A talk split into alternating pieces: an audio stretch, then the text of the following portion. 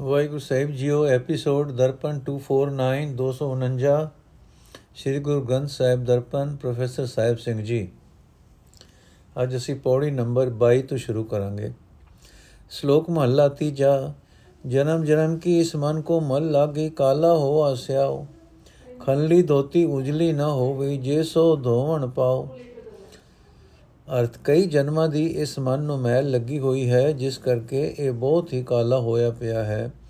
ਚਿੱਟਾ ਨਹੀਂ ਹੋ ਸਕਦਾ। ਜਿਵੇਂ ਤੇਲੀ ਦੀ ਲੀਰ ਧੋਤਿਆਂ, ਚਿੱਟੀ ਨਹੀਂ ਹੁੰਦੀ। ਭਾਵੇਂ 100 ਵੇਰੀ ਧੋਣ ਦਾ ਯਤਨ ਕਰੇ। ਅਰਥ ਗੁਰ ਪ੍ਰਸਾਦੀ ਜੀਵਤ ਮਰੈ, ਉਲਟੀ ਹੋਵੇ ਮਤ ਬਦਲਾਓ। ਮਨਾਨਕ ਮਹਿਲ ਨ ਲੱਗੇ, ਨਾ ਫਿਰ ਜੋ ਨਹੀਂ ਪਾਓ। ਅਰਥ हे ਨਾਨਕ, ਜੇ ਗੁਰੂ ਦੀ ਕਿਰਪਾ ਨਾਲ ਮਲ ਜਿਉਂਦਾ ਹੀ ਮਰੇ ਤੇ ਮਤ ਮਤ ਬਦਲ ਕੇ ਮਾਇਆ ਵੱਲੋਂ ਉਲਟ ਹੋ ਜਾਏ। हे ਨਾਨਕ, ਜੇ ਗੁਰੂ ਦੀ ਕਿਰਪਾ ਨਾਲ ਮਨ ਜਿਉਂਦਾ ਹੀ ਮਰੇ ਤੇ ਮਤ ਬਦਲ ਕੇ ਮਾਇਆ ਵੱਲੋਂ ਉਲਟ ਹੋ ਜਾਏ, ਤਾਂ ਮੈਲ ਵੀ ਨਹੀਂ ਲੱਗਦੀ ਤੇ ਫਿਰ ਜੂਨਾ ਵਿੱਚ ਵੀ ਨਹੀਂ ਪੈਂਦਾ। ਮਹਲਾ ਤੀਜਾ, ਚੋ ਜੁਗੀ ਕਲ ਕਾਲੀ ਕਾਂਢੀ ਇੱਕ ਉਤਮ ਪਦਵੀ ਇਸ ਯੁਗ ਮਾਹੇ। ਅਰਥ, ਚੌ ਯੁਗਾਂ ਵਿੱਚ ਕਲਯੁਗ ਵੀ ਹੀ ਕਾਲਾ ਆਖੀਦਾ ਹੈ, ਪਰ ਇਸ ਯੁਗ ਵਿੱਚ ਵੀ ਇੱਕ ਉਤਮ ਪਦਵੀ ਮਿਲ ਸਕਦੀ ਹੈ। ਗੁਰਮੁਖ ਹਰ ਕੀਰਤ ਫਲ ਪਾਈਏ, ਜਿਨ ਕੋ ਹਰ ਲਿਖ ਪਾਏ। ਨਾਨਕ ਗੁਰ ਪ੍ਰਸਾਦੀ ਅੰਦਿਨ ਭਗਤ ਹਰ ਉਸ ਉਚਰੈ ਹਰ ਭਗਤੀ ਮਾਏ ਸਮਾਏ ਅਰਥ, ਉਹ ਪਦਵੀ ਇਹ ਹੈ ਕਿ ਜਿਨ੍ਹਾਂ ਦੇ ਹਿਰਦੇ ਵਿੱਚ ਹਰੀ ਭਗਤੀ ਰੂਪ ਲੇਖ ਪਿਛਲੀ ਕੀਤੀ ਕਮਾਈ ਅਨੁਸਾਰ ਲਿਖ ਦਿੰਦਾ ਹੈ, ਉਹ ਗੁਰਮੁਖ ਹਰੀ ਦੀ ਸਿਫਤ ਰੂਪ ਫਲ ਇਸੇ ਯੁਗ ਵਿੱਚ ਪ੍ਰਾਪਤ ਕਰਦੇ ਹਨ। ਤੇ ਹੈ ਨਾਨਕ, ਉਹ ਮਨੁੱਖ ਗੁਰੂ ਦੀ ਕਿਰਪਾ ਨਾਲ ਹਰ ਰੋਜ਼ ਹਰੀ ਦੀ ਭਗਤੀ ਕਰਦੇ ਹਨ ਤੇ ਭਗਤੀ ਵਿੱਚ ਹੀ ਲੀਨ ਹੋ ਜਾਂਦੇ ਹਨ। ਪੌੜੀ, ਹਰ ਹਰ ਮੇਲ ਸਾਧ ਜਨ ਸੰਗਤ। ਮੁਖ ਬੋਲੀ ਹਰ ਹਰ ਭਲੀ ਬਾਣ ਮੁਖ ਬੋਲੀ ਹਰ ਹਰ ਬਲੀ ਭਲੀ ਬਾਣ, ਹਰ ਗੁਣ ਗਾਵਾਂ, ਹਰ ਨਿਤ ਚਵਾ, ਗੁਰਮਤੀ ਹਰ ਰੰਗ ਸਦਾ ਮਾਣ। ਹਰ ਜਪ ਜਪ ਔਖਦ ਖਾਦਿਆ ਸਭ ਰੋਗ ਗਵਾਤੇ ਦੁਖਾਂ ਘਾਣ। ਅਰਥ, ਹੈ ਹਰੀ, ਮੈਨੂੰ ਸਾਧ ਜਨਾਂ ਦੀ ਸੰਗਤ ਮਿਲਾ, ਮੈਂ ਮੂੰਹੋਂ ਤੇਰੇ ਨਾਮ ਦੀ ਸੁੰਦਰ ਬੋਲੀ ਬੋਲਾਂ। ਹਰੀ ਗੁਣ ਗਾਵਾਂ ਤੇ ਨਿਤ ਹਰੀ ਨਾਮ ਉਚਾਰਾਂ, ਤੇ ਗੁਰੂ ਦੀ ਮਤ ਲੈ ਕੇ ਸਦਾ ਹਰੀ ਰੰਗ ਮਾਣਾ। ਹਰੀ ਦਾ ਭਜਨ ਕਰਕੇ ਤੇ ਭਜਨ ਰੂਪ ਦਵਾਈ ਖਾਦਿਆਂ ਸਾਰੇ ਦੁੱਖ ਰੋਗ ਦੂਰ ਹੋ ਜਾਂਦੇ ਹਨ। ਜਿਨਾ ਸਾਸ ਗਿਰਾਸ ਨ ਵਿਸਰੈ ਐਸੇ ਹਰ ਜਨ ਪੂਰੇ ਸਹੀ ਜਾਣ। ਜੋ ਗੁਰਮੁਖ ਹਰ ਆਰਾਧ ਦੇ ਤਿਨ ਚੁੱਕੀ ਜਮ ਕੀ ਜਗਤ ਕਾਣ। ਅਰਥ ਉਹਨਾਂ ਹਰੀ ਜਨਾਂ ਨੂੰ ਮਲ ਸੱਚਮੁੱਚ ਪੂਰੇ ਸਮਝ ਸਮਝੋ, ਜਿਨ੍ਹਾਂ ਨੂੰ ਸਾਹ ਲੈਂਦਿਆਂ ਤੇ ਖਾਂਦਿਆਂ ਕਦੇ ਵੀ ਪਰਮਾਤਮਾ ਨਹੀਂ ਵਿਸਰਦਾ। ਜੋ ਮਨੁੱਖ ਸਤਗੁਰ ਦੇ ਸਨਮੁਖ ਹੋ ਕੇ ਹਰੀ ਨੂੰ ਸਿਮਰਦੇ ਹਨ, ਉਹਨਾਂ ਲਈ ਜਮ ਦੀ ਤੇ ਜਗਤ ਦੀ ਮੁਤਾਜੀ ਮੁੱਕ ਜਾਂਦੀ ਹੈ। ਸ਼ਲੋਕ ਮਹਲਾ ਤੀਜਾ। ਰੇ ਜਨ ਉਥਾਰੇ ਦਬਿਓ ਸੁਤਿਆਂ ਗਈ ਵਿਹਾਏ, ਸਤਗੁਰ ਦਾ ਸ਼ਬਦ ਸੁਣ ਨਾ ਜਾਗਿਓ, ਅੰਤਰ ਨਾ ਉਪਜਿਓ ਚਾਓ।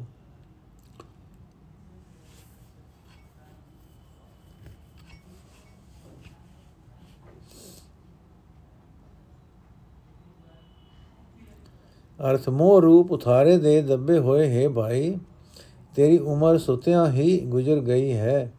ਸਤਗੁਰ ਦਾ ਸ਼ਬਦ ਸੁਣ ਕੇ ਤੈਨੂੰ ਜਾਗ ਨਹੀਂ ਆਈ, ਤੇ ਨਾ ਹੀ ਹਿਰਦੇ ਵਿੱਚ ਨਾਮ ਜਪਣ ਦਾ ਚਾਉ ਉਪਜਿਆ ਹੈ। ਸਰੀਰ ਜਲੋ ਗੁਣ ਬਾਹਰਾ ਜੇ ਕੁਰਕਾਰ ਨਾ ਕਮਾਏ ਜਗਤ ਜਲੰਦਾ ਡਿਠ ਮੈਂ ਹਉਮੈ ਦੂਜੇ ਭਾਏ ਨਾਨਕ ਗੁਰ ਸਰਨਾਈ ਉਬਰੈ ਸਚ ਮਨ ਸ਼ਬਦ ਧਿਆਏ। ਅਰਥ,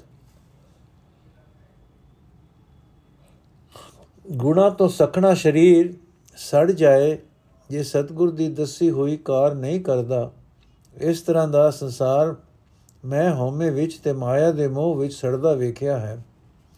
हे ਨਾਨਕ, ਗੁਰੂ ਦੇ ਸ਼ਬਦ ਦੀ ਰਾਹੀਂ ਸੱਚੇ ਹਰੀ ਨੂੰ ਮਨ ਵਿੱਚ ਸਿਮਰ ਕੇ ਜੀਵ ਸਤਗੁਰ ਦੀ ਸ਼ਰਨ ਪੈ ਕੇ ਇਹ ਸੌਮੇ ਵਿੱਚ ਸੜਨ ਤੋਂ ਬਚਦੇ ਹਨ। ਮਹਲਾ ਤੀਜਾ, ਸ਼ਬਦ ਰਤੇ ਹਉ ਮੈਂ ਗਈ ਸੋਭਾਵੰਤੀ ਨਾਰ, ਫਿਰ ਕੇ ਬਾਣੇ ਸਦਾ ਚਲੇ ਤਾਂ ਬਣਿਆ ਸਿਗਾਰ। ਅਰਥ, ਇਸ, ਜਿਸ ਦੀ ਹਉਮੈ ਸਤਗੁਰ ਦੇ ਸ਼ਬਦ ਵਿੱਚ ਰੰਗੇ ਜਾਣ ਨਾਲ ਦੂਰ ਹੋ ਜਾਂਦੀ ਹੈ, ਉਹ ਜੀਵ ਰੂਪੀ ਨਾਰੀ ਸ਼ੋਭਾਵੰਤੀ ਹੈ। ਉਹ ਨਾਰੀ ਆਪਣੇ ਪ੍ਰਭੂ ਪਤੀ ਦੇ ਹੁਕਮ ਵਿੱਚ ਸਦਾ ਤੁਰਦੀ ਹੈ। ਇਸੇ ਕਰਕੇ ਉਸ ਦਾ ਸ਼ਿੰਗਾਰ ਸਫਲ ਸਮਝੋ। ਸੇਜ ਸੁਹਾਵੀ ਸਦਾ ਪਿਰ ਰਾਵੇ ਹਰ ਵਰ ਪਾਇਆ ਨਾਰ। ਨਾ ਹਰ ਮਰੇ, ਨਾ ਕਦੇ ਦੁਖ ਲਾਗੇ, ਸਦਾ ਸੁਹਾਗਣ ਨਾਰ। ਨਾਨਕ ਹਰ ਪ੍ਰਭ ਮੇਲ ਲਈ ਗੁਰ ਕੈ ਹੇਤ ਪਿਆਰ। ਨਾਨਕ ਹਰ ਪ੍ਰਭ ਮੇਲ ਲਈ ਗੁਰ ਕੈ ਹੇਤ ਪਿਆਰ। ਅਰ ਜਿਸ ਜੀਵ ਇਸਤਰੀ ਨੇ ਪ੍ਰਭੂ ਪਤੀ ਲਭ ਲਿਆ ਹੈ ਉਸ ਦੀ ਹਿਰਦੇ ਰੂਪ ਸੇਜ ਸੁੰਦਰ ਹੈ, ਕਿਉਂਕਿ ਉਸ ਨੂੰ ਪਤੀ ਸਦਾ ਮਿਲਿਆ ਹੋਇਆ ਹੈ। ਉਹ ਇਸਤਰੀ ਸਦਾ ਸੁਹਾਗ ਵਾਲੀ ਹੈ, ਕਿਉਂਕਿ ਉਸ ਦਾ ਪਤੀ ਪ੍ਰਭੂ ਕਦੇ ਮਰਦਾ ਨਹੀਂ। ਇਸ ਲਈ ਉਹ ਕਦੇ ਦੁਖੀ ਨਹੀਂ ਹੁੰਦੀ। हे ਨਾਨਕ, ਗੁਰੂ ਦੇ ਪਿਆਰ ਵਿੱਚ ਉਸ ਦੀ ਬ੍ਰਿਤੀ ਹੋਣ ਕਰਕੇ ਪ੍ਰਭੂ ਨੇ ਆਪਣੇ ਨਾਲ ਮਿਲਾਇਆ ਹੈ। ਪੌੜੀ ਜਿਨਾ ਗੁਰ ਗੋਪਿਆ ਆਪਣਾ ਤੇ ਨਰ ਬੁਰਿਆਰੀ, ਹਰ ਜਿਉ ਤਿਨਕਾ ਦਰਸ਼ਨ ਨਾ ਕਰੋ, ਪਾਪਿਸਟ ਹਥਿਆਰੀ। ਓਏ ਘਰ ਘਰ ਫਿਰੇ ਕੁਸੁਧ ਮਨ ਜਿਉ ਪਲ ਧਰਕਟ ਨਾਰੀ। ਓਏ ਘਰ ਘਰ ਫਿਰੇ ਕੁਸੁਧ ਮਨ ਜਿਉ ਧਰਕਟ ਨਾਰੀ। ਅਰਥ, ਹੈ ਮਨੁੱਖ ਪਿਆਰੇ, ਸਤਗੁਰ ਦੀ ਨਿੰਦਾ ਕਰਦੇ ਹਨ। हे ਮਨੁੱਖ ਪਿਆਰੇ, ਸਤਗੁਰ ਦੀ ਨਿੰਦਾ ਕਰਦੇ ਹਨ। ਉਹ ਬਹੁਤ ਥੋੜੇ ਹਨ। ਰੱਬ ਮਿਹਰ ਹੀ ਕਰੇ। ਜੋ ਮਨੁੱਖ ਪਿਆਰੇ ਸਤਗੁਰ ਦੀ ਨਿੰਦਾ ਕਰਦੇ ਹਨ, ਉਹ ਬਹੁਤ ਭੈੜੇ ਹਨ। ਰੱਬ ਮਿਹਰ ਹੀ ਕਰੇ। हे ਭਾਈ, ਉਹਨਾਂ ਦਾ ਦਰਸ਼ਨ ਨਾ ਕਰੋ। ਉਹ ਬੜੇ ਪਾਪੀ ਤੇ ਹਥਿਆਰੇ ਹਨ। ਮਨੋ ਖੋਟੇ, ਉਹ ਆਦਮੀ ਵਿਚਾਰਨ ਇਸਤਰੀ ਵਾਂਗ ਘਰ ਘਰ ਫਿਰਦੇ ਹਨ। ਵਡ ਭਾਗੀ ਸੰਗਤ ਮਿਲੇ, ਗੁਰਮੁਖ ਸਵਾਰੀ ਹਰ ਮੇਲੋ ਸਤਗੁਰ ਦਇਆ ਕਰ, ਗੁਰ ਕੋ ਬਲਿਆਰੀ। ਅਰਥ ਵਡ ਭਾਗੀ ਮਨੁੱਖ ਸਤਗੁਰ ਦੀ ਨਿਵਾਜ਼ੀ ਹੋਈ ਗੁਰਮੁਖਾਂ ਦੀ ਸੰਗਤ ਵਿੱਚ ਮਿਲਦੇ ਹਨ। हे ਹਰੀ, ਮੈਂ ਸਦਕੇ ਹਾਂ ਸਤਗੁਰ ਤੋਂ, ਮਿਹਰ ਕਰਕੇ ਸਤਗੁਰ ਨੂੰ ਮਿਲਾ। ਸ਼ਲੋਕ ਮਹਲਾ ਤੀਜਾ, ਗੁਰ ਸੇਵਾ ਤੇ ਸੁਖ ਉਪਜੈ, ਫਿਰ ਦੁਖ ਨਾ ਲੱਗੈ ਆਏ। ਜੰਮਣ ਮਰਨਾ ਮਿਟ ਗਿਆ, ਕਾਲੇ ਕਾ ਕਿਛ ਨਾ ਬਸਾਏ। ਹਰ ਸੇਤੀ ਮਨ ਰਵ ਰਿਆ ਸੱਚੇ ਰਿਆ ਸਮਾਏ। ਅਰਥ, ਸਤਗੁਰ ਦੀ ਸੇਵਾ ਤੋਂ ਮਨੁੱਖ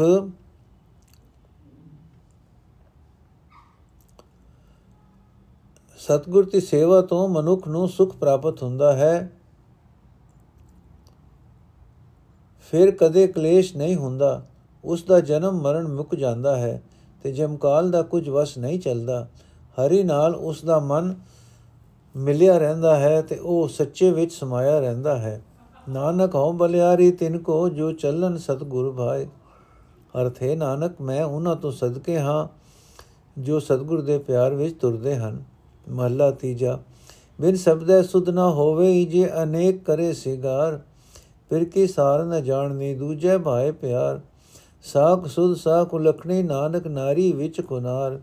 ਅਰਥ, ਸਤਗੁਰ ਦੇ ਬਚਨ ਤੋਂ ਬਿਨਾ ਜੀਵ ਇਸਤਰੀ ਭਾਵੇਂ ਬੇਅੰਤ ਸ਼ਿੰਗਾਰ ਕਰੇ, ਸੁਧ ਨਹੀਂ ਹੋ ਸਕਦੀ, ਕਿਉਂਕਿ ਉਹ ਪਤੀ ਦੀ ਕਦਰ ਨਹੀਂ ਜਾਣਦੀ ਤੇ ਉਸ ਦੀ ਮਾਇਆ ਦੇ ਵਿੱਚ ਸੁਰਤ ਹੁੰਦੀ ਹੈ।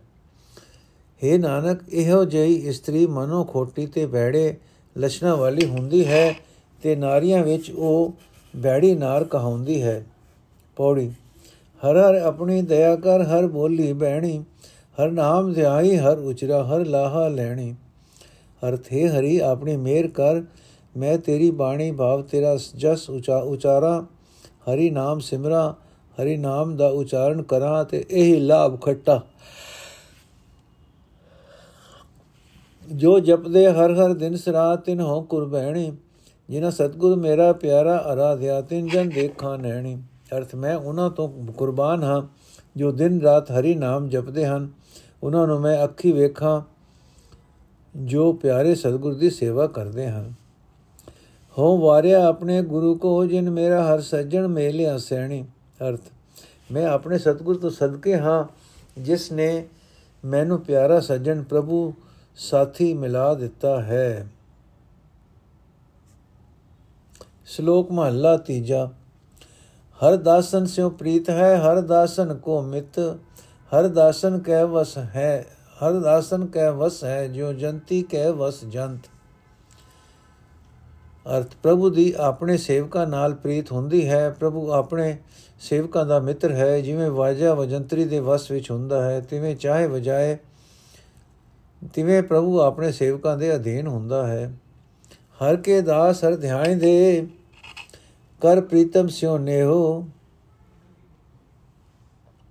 ਕਿਰਪਾ ਕਰਕੇ ਸੁਨੋ ਪ੍ਰਭ, ਸਭ ਜਗ ਮੈਂ ਵਰਸੇ ਮੇਓ ਅਰਥ, ਪ੍ਰਭੂ ਦੇ ਸੇਵਕ ਆਪਣੇ ਪ੍ਰੀਤਮ ਪ੍ਰਭੂ ਨਾਲ ਪ੍ਰੇਮ ਜੋੜ ਕੇ ਪ੍ਰਭੂ ਨੂੰ ਸਿਮਰਦੇ ਹਨ ਤੇ ਬੇਨਤੀ ਕਰਦੇ ਹਨ ਕਿ ਜੀ हे ਪ੍ਰਭੂ ਮਿਹਰ ਕਰਕੇ ਸੁਣ, ਸਾਰੇ ਸੰਸਾਰ ਵਿੱਚ ਨਾਮ ਦੀ ਵਰਖਾ ਹੋਵੇ ਇਸ ਪਿਆਰ ਕਰਕੇ ਹੀ ਪ੍ਰਭੂ ਆਪਣੇ ਸੇਵਕਾਂ ਨੂੰ ਪਿਆਰਦਾ ਹੈ। ਜੋ ਹਰ ਦਾਸਨ ਕੀ ਉਸਤਤ ਹੈ, ਸਾ ਹਰ ਕੀ ਵਡਿਆਈ। ਹਰ ਆਪਣੀ ਵਡਿਆਈ ਭਾਵਦੀ ਜਨ ਕਾ ਜੈਕਾਰ ਕਰਾਈ। ਅਰਥ ਹਰੀ ਦੇ ਸੇਵਕਾਂ ਦੀ ਵਡਿਆਈ ਹਰੀ ਹੀ, ਦੀ ਹੀ ਵਡਿਆਈ ਹੈ। ਹਰੀ ਨੂੰ ਆਪਣੇ ਇਹ ਵਡਿਆਈ ਜੋ ਉਸ ਦੇ ਸੇਵਕਾਂ ਦੀ ਹੁੰਦੀ ਹੈ, ਚੰਗੀ ਲੱਗਦੀ ਹੈ। ਸੋ ਉਹ ਆਪਣੇ ਸੇਵਕ ਦੀ ਜੈ ਜੈਕਾਰ ਕਰਾ ਦਿੰਦਾ ਹੈ। ਸੋ ਹਰ ਜਨ ਨਾਮ ਧਿਆਇਂਦਾ, ਹਰ ਹਰ ਜਨ ਇੱਕ ਸਮਾਨ। ਜਨ ਨਾਨਕ ਹਰ ਕਾ ਦਾਸ ਹੈ, ਹਰ ਪੈਜ ਰਖੋ ਭਗਵਾਨ। ਅਰਥ ਹਰੀ ਦਾ ਦਾਸ ਉਹ ਹੈ, ਜੋ ਹਰੀ ਦਾ ਨਾਮ ਸਿਮਰਦਾ ਹੈ। ਹਰੀ ਤੇ ਹਰੀ ਦਾ ਸੇਵਕ ਇੱਕ ਰੂਪ ਹਨ। हे ਹਰੀ हे ਭਗਵਾਨ, ਦਾਸ ਨਾਨਕ ਤੇਰਾ ਸੇਵਕ ਹੈ। ਇਸ ਸੇਵਕ ਦੀ ਵੀ ਲਾਜ ਰੱਖ। ਆਪਣੇ ਨਾਮ ਦੀ ਦਾਤ ਦੇ ਮਹੱਲਾ ਚੌਥਾ। ਨਾਨਕ ਪ੍ਰੀਤ ਲਾਈ ਤਿਨ ਸਾਚੈ, ਤਿਸ ਬਿਨ ਹਰ ਰਹਿਣ ਨ ਜਾਈ ਸਤਿਗੁਰੂ ਮਿਲੇ ਤਾਂ ਪੂਰਾ ਪਾਈਏ ਹਰ ਹਰ ਰਸਨ ਰਸਾਈ ਅਰਥ, ਉਹ ਸੱਚੇ ਹਰੀ ਨੇ ਨਾਨਕ ਦੇ ਹਿਰਦੇ ਵਿੱਚ ਪ੍ਰੇਮ ਕੀ ਪੈਦਾ ਕੀਤਾ ਹੈ। ਹੁਣ ਉਸ ਤੋਂ ਬਿਨਾ ਜੀਵਿਆ ਨਹੀਂ ਜਾਂਦਾ। ਜਿੱਥੇ ਮਿਲੇ ਸਤਿਗੁਰੂ ਦੇ, ਸਤਿਗੁਰੂ ਮਿਲ ਪਏ ਕਿਵੇਂ ਮਿਲੇ? ਉਹ ਸੱਚੇ ਹਰੀ ਦੇ, ਹਰੀ ਨੇ ਨਾਨਕ ਦੇ ਹਿਰਦੇ ਵਿੱਚ ਪ੍ਰੇਮ ਪੈਦਾ ਕੀਤਾ ਹੈ। ਹੁਣ ਉਸ ਤੋਂ ਬਿਨਾ ਜੀਵਿਆ ਨਹੀਂ ਜਾਂਦਾ। ਕਿਵੇਂ ਮਿਲੇ? ਸਤਗੁਰ ਮਿਲ ਪਏ ਤਾਂ ਪੂਰਾ ਹਰੀ ਮਿਲਪ ਪੈਂਦਾ ਹੈ ਤੇ ਜੀਵ ਹਰੀ ਨਾਮ ਦੇ ਸਵਾਦ ਵਿੱਚ ਰਸ ਜਾਂਦੀ ਹੈ। ਪੌੜੀ, ਰਹਿਣ ਦਿਨਸ ਪ੍ਰਭਾਤ ਤੂੰ ਹੀ ਗਾਵਣਾ। ਜੀ ਜੰਤ ਸਰਬਤ ਨਾਉ ਤੇਰਾ ਧਿਆਵਣਾ। ਤੂੰ ਦਾਤਾ ਦਾਤਾਰ ਤੇਰਾ ਦਿੱਤਾ ਖਾਵਣਾ, ਭਗਤ ਜਨਾ ਕੇ ਸੰਗ ਪਾਉ ਗਵਾਵਣਾ ਜੇ ਨਾਨਕ ਸਦ ਬਰਿਹਾਰੇ ਬਲ ਬਲ ਜਾਵਣਾ। ਅਰਥੇ ਹਰੀ ਰਾਤ ਦਿਨੇ ਅੰਮ੍ਰਿਤ ਵੇਲੇ ਭਾਵ ਹਰ ਵੇਲੇ ਤੂੰ ਹੀ ਗਾਵਣ ਯੋਗ ਹੈ। ਸਾਰੇ ਜੀਵ ਜੰਤ ਤੇਰਾ ਹੀ ਨਾਮ ਸਿਮਰਤੇ ਹੈ। ਤੂੰ ਦਾਤਾ ਦੇਣ ਵਾਲਾ ਦਾਤਾਰ ਹੈ, ਤੇਰਾ ਹੀ ਦਿੱਤਾ ਹੋਇਆ ਖਾਂਦੇ ਹਨ। ਤੇ ਭਗਤਾਂ ਦੀ ਸੰਗਤ ਵਿੱਚ ਆਪਣੇ ਪਾਪ ਦੂਰ ਕਰਦੇ ਹਨ।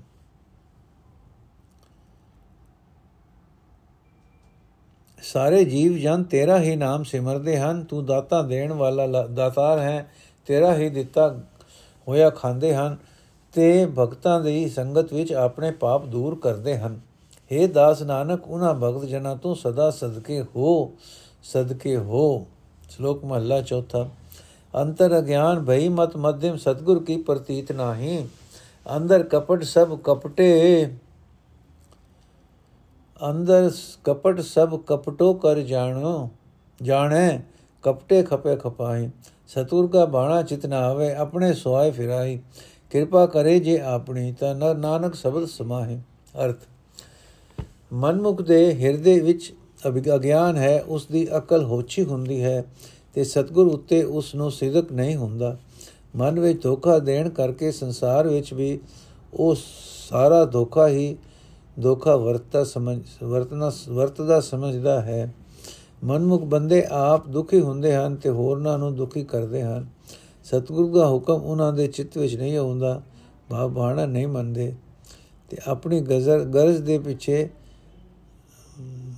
ਭਟਕਦੇ ਫਿਰਦੇ ਹਨ। ਇਹ ਨਾਨਕ, ਜੇ ਹਰੀ ਆਪਣੀ ਮਿਹਰ ਕਰੇ ਤਾਂ ਹੀ ਉਸ ਗੁਰੂ ਦੇ ਸ਼ਬਦ ਵਿੱਚ ਲੀਨ ਵਿੱਚ ਲੀਨ ਹੁੰਦੇ ਹਨ। ਮਹਲਾ ਚੌਥਾ, ਮਨਮੁਖ ਮਾਇਆ ਮੋਹ ਵਿਆਪੈ, ਦੂਜੇ ਭਾਏ ਮਨੁਆ ਥਿਰ ਨਾਹੀ। ਅੰਦਿਨ ਜਲਤ ਰਹੇ, ਦਿਨ ਰਾਤੀ ਹਉਮੈ ਖਪੇ ਖਪਾਏ ਅੰਤਰ ਲੋ ਮਹਾ ਗੁਵਾਰਾ ਤਿਨ ਕੇ ਨਿਕਟ ਨ ਕੋਈ ਜਾਏ। ਓਏ ਆਪ ਦੁਖੀ ਸੁਖ ਕਬੂ ਨ ਪਾਵੇ, ਜਨਮ ਮਰਨ, ਜਨਮ ਮਰੈ ਫਿਰ ਮਰ ਜਾਏ। ਨਾਨਕ ਬਖਸ਼ ਲਏ ਪ੍ਰਭ ਸਾਚਾ ਜੇ ਗੁਰ ਚਰਨੀ ਚਿਤ ਲਾਏ। ਅਰਥ ਮਾਇਆ ਦੇ ਮੋਹ ਵਿੱਚ ਗ੍ਰਸੇ ਹੋਏ ਮਨੁੱਖਾਂ ਦਾ ਮਨ ਮਾਇਆ ਦੇ ਪਿਆਰ ਵਿੱਚ ਇੱਕ ਥਾਂ ਨਹੀਂ ਟਿਕਦਾ। ਹਰ ਵੇਲੇ ਦਿਨ ਰਾਤ ਮਾਇਆ ਵਿੱਚ ਸੜਦੇ ਰਹਿੰਦੇ ਹਨ, ਹੰਕਾਰ ਵਿੱਚ ਆਪ ਦੁਖੀ ਹੁੰਦੇ ਹਨ, ਹੋਰਨਾਂ ਨੂੰ ਦੁਖੀ ਕਰਦੇ ਹਨ। ਉਹਨਾਂ ਦੇ ਅੰਦਰ ਲੋਭ ਰੂਪ ਵੱਡਾ ਹਨੇਰਾ ਹੁੰਦਾ ਹੈ। ਕੋਈ ਮਨੁੱਖਾ, ਮਨੁੱਖ ਉਹਨਾਂ ਦੇ ਨੇੜੇ ਨਹੀਂ ਢੁਕਦਾ ਉਹ ਆਪਣੇ ਆਪ ਹੀ ਦੁਖੀ ਕਹਿੰਦੇ ਹਨ। ਬੰਦੇ ਸੁਖ ਨਹੀਂ, ਕਦੇ ਸੁਖੀ ਨਹੀਂ ਹੁੰਦੇ। ਸਦਾ ਸਮਣ ਸਦਾ ਜਮਨ ਮਰਨ ਦੇ ਗੀਤ ਵਿੱਚ ਪਏ ਰਹਿੰਦੇ ਹਨ। ਇਹ ਨਾਨਕ, ਜੋ ਉਹ, ਜੇ ਉਹ ਗੁਰੂ ਦੇ ਚਰਨਾਂ ਵਿੱਚ ਚਿਤ ਜੁੜਨ, ਜੋੜਨ ਜੋੜਨ ਤਾਂ ਸੱਚਾ ਹਰੀ ਉਹਨਾਂ ਨੂੰ ਬਖਸ਼ ਲੈ ਇਹ ਨਾਨਕ, ਜੇ ਉਹ ਗੁਰੂ ਦੇ ਚਰਨਾਂ ਵਿੱਚ ਚਿਤ ਜੋੜਨ, ਤਾਂ ਸੱਚਾ ਹਰੀ ਉਹਨਾਂ ਨੂੰ ਬਖਸ਼ ਲਏ ਪੌੜੀ ਸੰਤ ਭਗਤ ਪਰ ਪਰਵਾਨ, ਜੋ ਪ੍ਰਭ ਭਾਇਆ, ਜੋ ਮਨੁੱਖ ਪ੍ਰਭੂ ਨੂੰ ਪਿਆਰੇ ਹਨ, ਉਹ ਸੰਤ ਹਨ, ਭਗਤ ਜਨ, ਭਗਤ ਹਨ, ਉਹੀ ਕਬੂਲ ਹਨ। ਸੋਈ ਵੇਗ ਵਿਚਖਣ ਜੰਦ ਜਿਨੀ ਹਰ ਧਿਆਇਆ, ਅੰਮ੍ਰਿਤ ਨਾਮ ਨਿਧਾਨ ਭੋਜਨ ਖਾਇਆ। ਸੰਤ ਜਨਾ ਕੀ ਧੂਰ ਮਸਤਕ ਲਾਇਆ, ਨਾਨਕ ਭਏ ਪੁਨੀਤ ਹਰ ਤੀਰਥ ਨਾਇਆ। ਅਰਥ, ਉਹ ਮਨੁੱਖ ਸਿਆਣੇ ਹਨ, ਜੋ ਹਰੀ ਨਾਮ ਸਿਮਰਦੇ ਹਨ, ਆਤਮਿਕ ਜੀਵਨ ਦੇਣ ਵਾਲਾ ਨਾਮ ਖਜ਼ਾਨਾ ਰੂਪ ਭੋਜਨ ਖਾਂਦੇ ਹਨ ਤੇ ਸੰਤਾਂ ਦੀ ਚਰਨ ਧੂੜ ਆਪਣੇ ਮੱਥੇ ਤੇ ਲਾਉਂਦੇ ਹਨ। हे ਨਾਨਕ, ਇਹੋ ਜਿਹੇ ਮਨੁੱਖ ਹਰੀ ਦੇ ਭਜਨ ਰੂਪ ਤੀਰਥ ਤੇ ਨਾਉਂਦੇ ਹਨ। ਸ਼ਲੋਕ ਮਹਲਾ ਚੌਥਾ, ਗੁਰਮੁਖ ਅੰਤਰ ਸਾਥ ਹੈ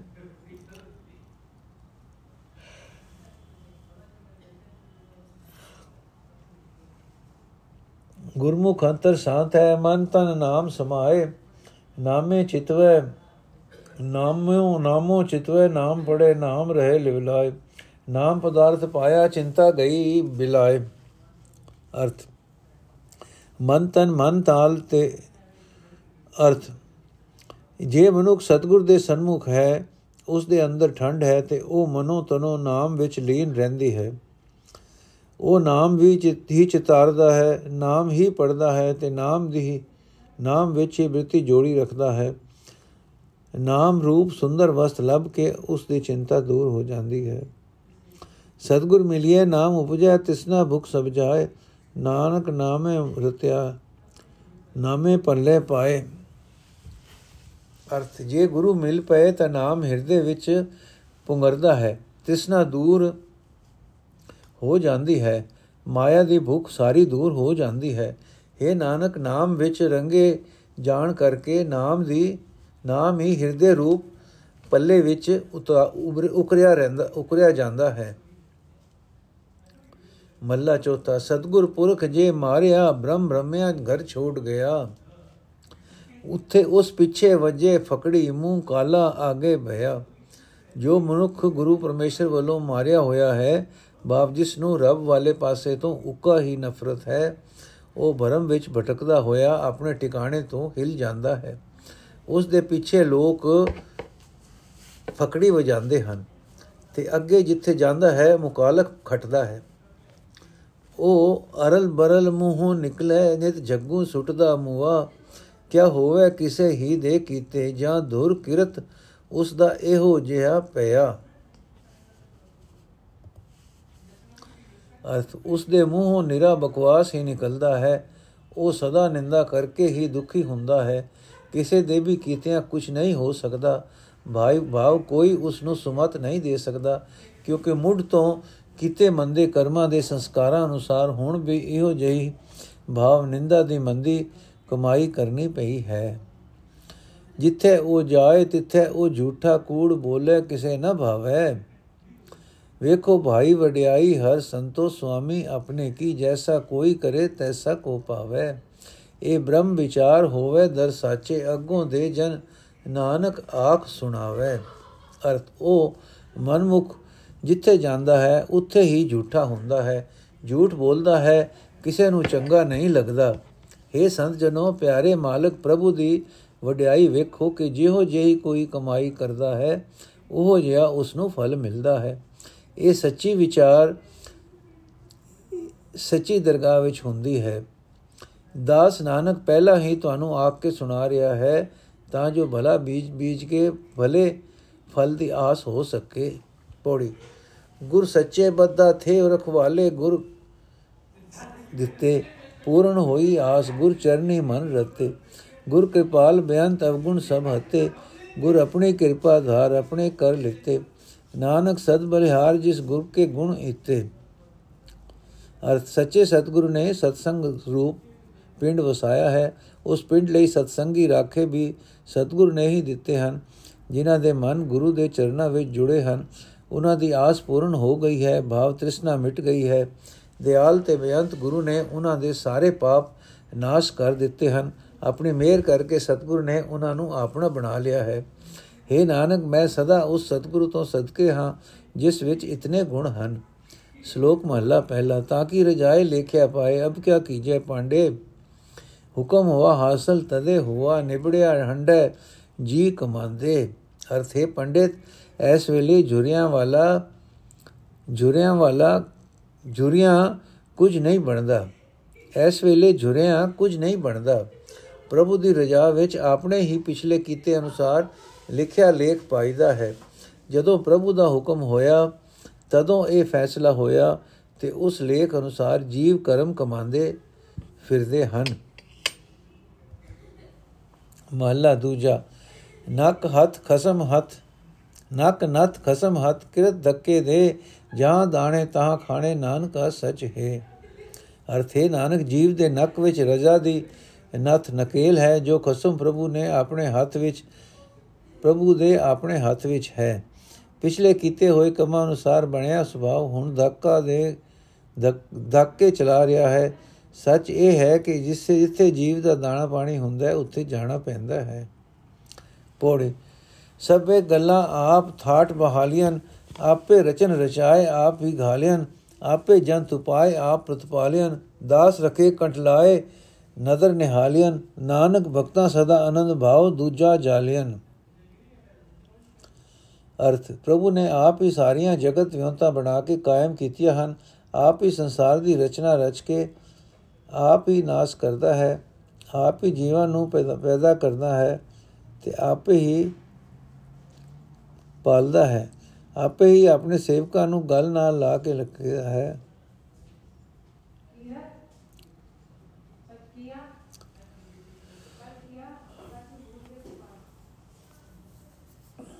ਆਪ ਹੀ ਆਪਣੇ ਸੇਵਕਾਂ ਨੂੰ ਗੱਲ ਲਾ ਕੇ ਰੱਖਦਾ ਹੈ, ਆਪ ਹੀ ਮਿਹਰ ਦੀ ਨਜ਼ਰ ਨਾਲ ਵੇਖਦਾ ਹੈ। हे ਨਾਨਕ, ਭਗਤਾਂ ਨੂੰ ਸਦਾ ਪਸੰਦਤਾ ਰਹਿੰਦੀ ਹੈ, ਕਿਉਂਕਿ ਉਹਨਾਂ ਦਾ ਮਾਇਆ ਦਾ ਪਿਆਰ ਉਸ ਪ੍ਰਭੂ ਨੇ ਆਪ ਸਾੜ ਦਿੱਤਾ ਹੈ।